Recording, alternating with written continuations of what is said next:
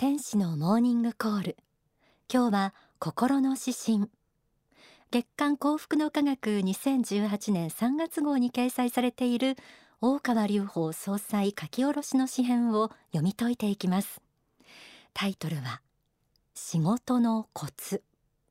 一体どんな内容でしょうか？では朗読します。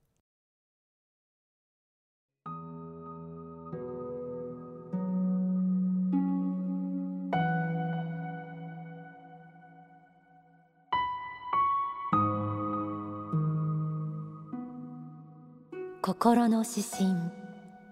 仕事のコツ。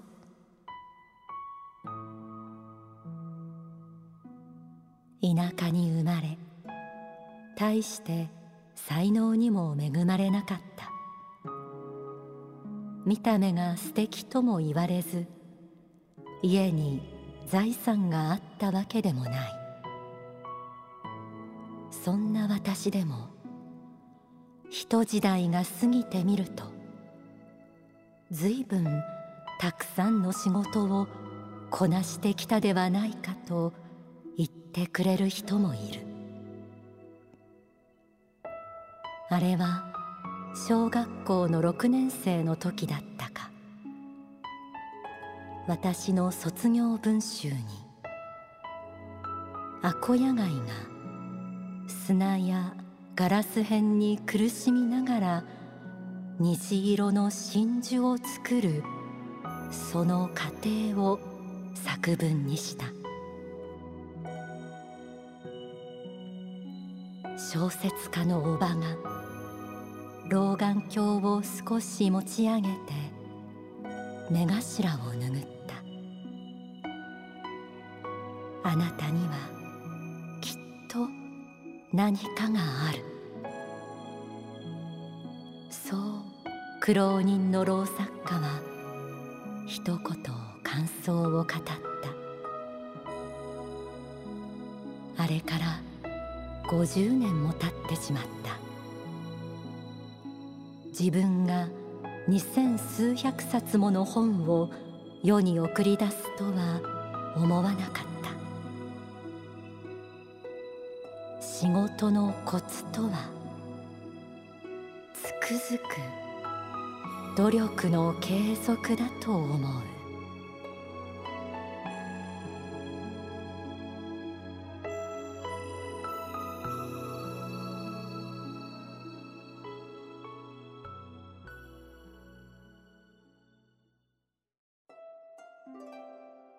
仕事のコツと題された今月の心の指針。おもむろに総裁自身の故郷にまで遡って振り返りから始まりましたね。総裁は1956年7月7日徳島県川島町に生まれました。現在そのほど近くに大川総裁の生誕を記念する聖地エルカンターレ生誕館が立っていますので行ったことがあるという方もいらっしゃるかもしれません。そして以前番組でも取材しました。小高い丘を少し登ったところにある生誕館は耳を澄ますと木々のざわめきや小鳥のさえずりが聞こえてくる静かでのどかな場所です。近くを流れる吉野川に足を伸ばすとゆったりとした流れに大川隆法総裁が説き続けられる教えを映し重ねて胸の深いところが暖かくなりました。町の人たちの温かさもとても印象的でした。心の指針には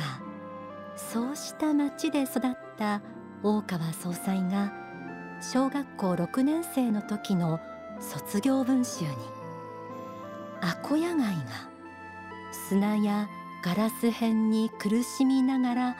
虹色の真珠を作るという過程を記したことが紹介されました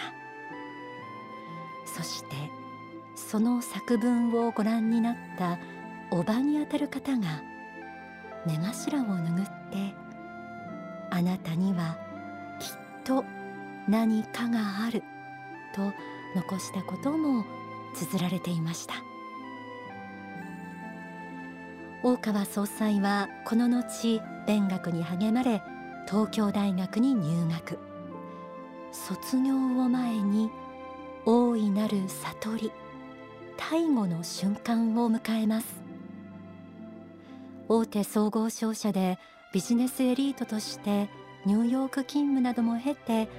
30歳で退社独立。幸福の科学を設立します。そしてこれまでに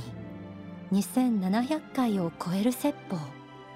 2300章を超える書物を表し現在日本を中心に100カ国以上にその教えが広がっています。それらは教えとしてのみならず政治教育芸能などユートピア運動の具現化として世界に広がり始めています。こうした偉業ともいえる仕事の背景には大川総裁がかつて卒業文集に寄せたアコヤ貝が砂やガラス片に苦しみながら虹色の真珠を作るという真理を今もなお持ち続け実践されている姿があるのではないでしょうか。仕事のコツとはくづく努力の継続だと思う。こう締めくくられた今月の心の指針。大川総裁は会員向けの経典若き日のエルカンターレの中で次のように述べています。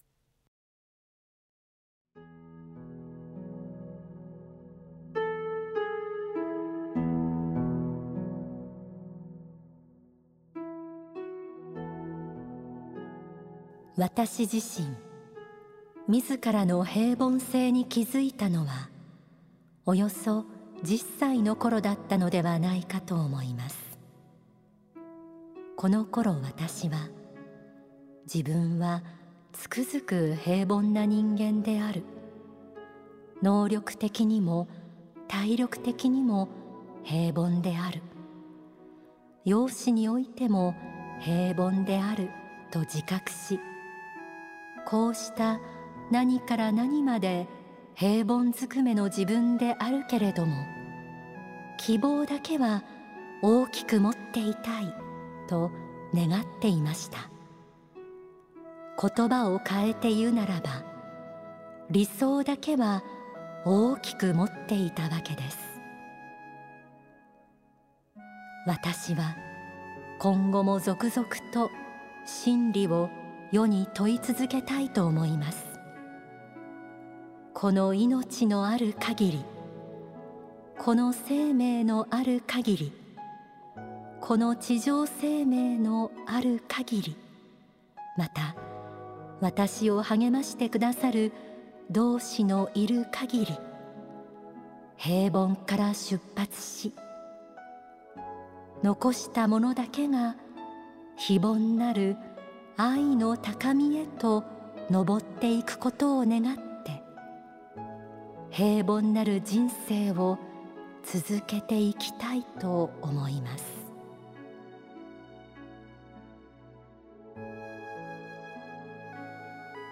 周りから見れば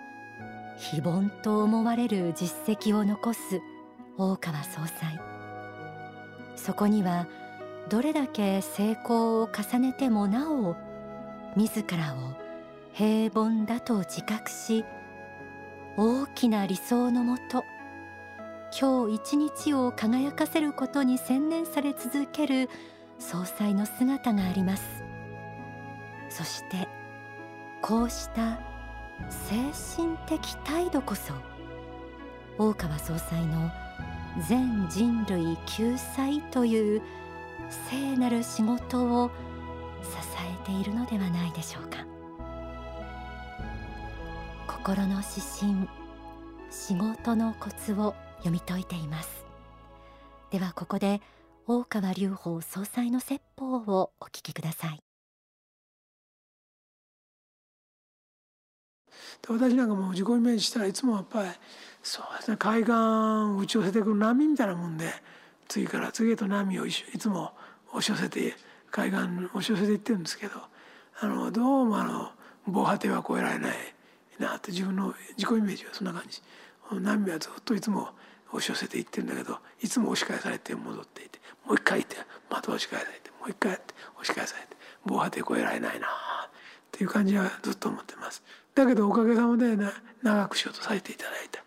まあ、これは私のあの成功理論の中にもあるんだけどこう波状攻撃の理論っていうのがありましてね人はあんまり一発大きな成功しすぎるとあと失敗する可能性が極めて高くなるんですよ。だからあのいろんなもんで人気が出る人もいるけど人気がものすごく出過ぎた場合はすぐ忘れられていくのものすごい速度で消えていくんですよねだからピークあの心してあんまりピークを作らないようにすることも一つの成功の理論なんで、ね、波状攻撃の理論って波をちょっとは作るんだけどあまり大波にしすぎないで次の波を考えその次の波を考え少しずつ少しずつ来年再来年その先やることを考えてちょっとちょっとずつ波を作っていくこれを続けていくうちにだんだん仕事の実績が大きくなっていくんですね。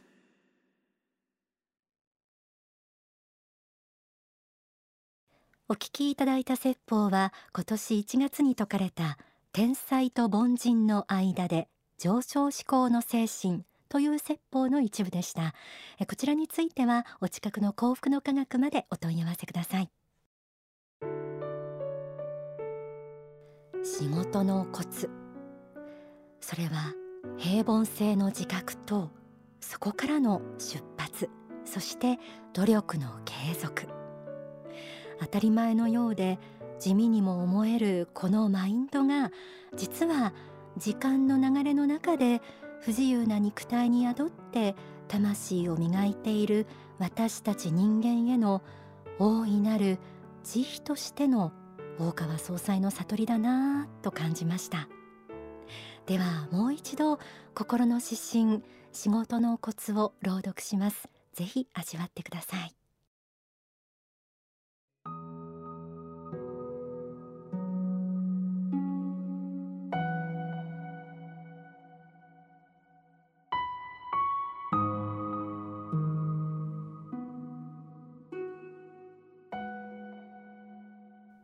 仕事のコツ。田舎に生まれ大して才能にも恵まれなかった。見た目が素敵とも言われず家に財産があったわけでもない。そんな私でも一時代が過ぎてみるとずいぶんたくさんの仕事をこなしてきたではないかと言ってくれる人もいる。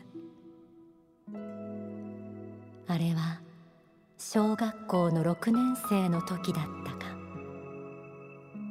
私の卒業文集にアコヤガイが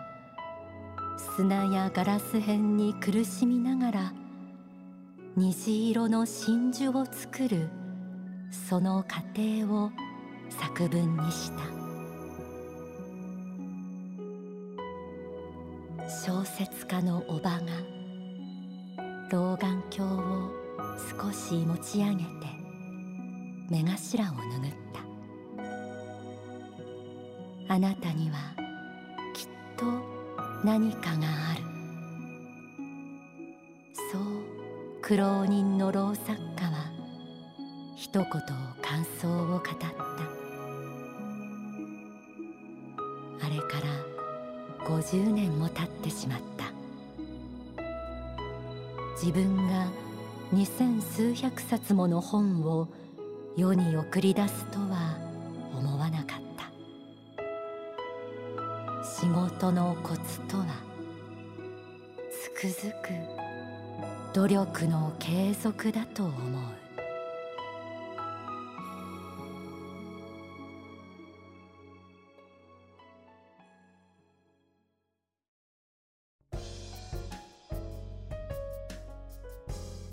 天使のモーニングコール。この時間はオンダソファーです。